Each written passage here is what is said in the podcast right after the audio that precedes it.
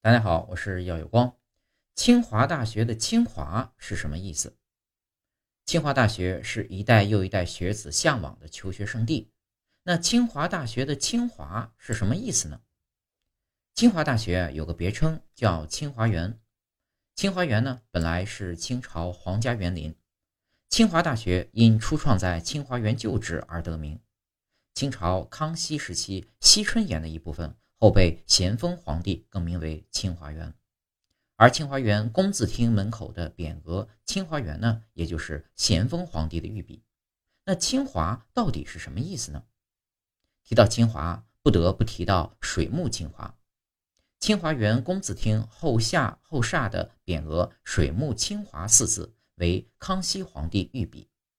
水木清华出自东晋谢坤《游西池》一诗当中的。水木占清华，所谓水木清华，水清木华，水清池水清清，木华草木茂盛，这就是水木清华。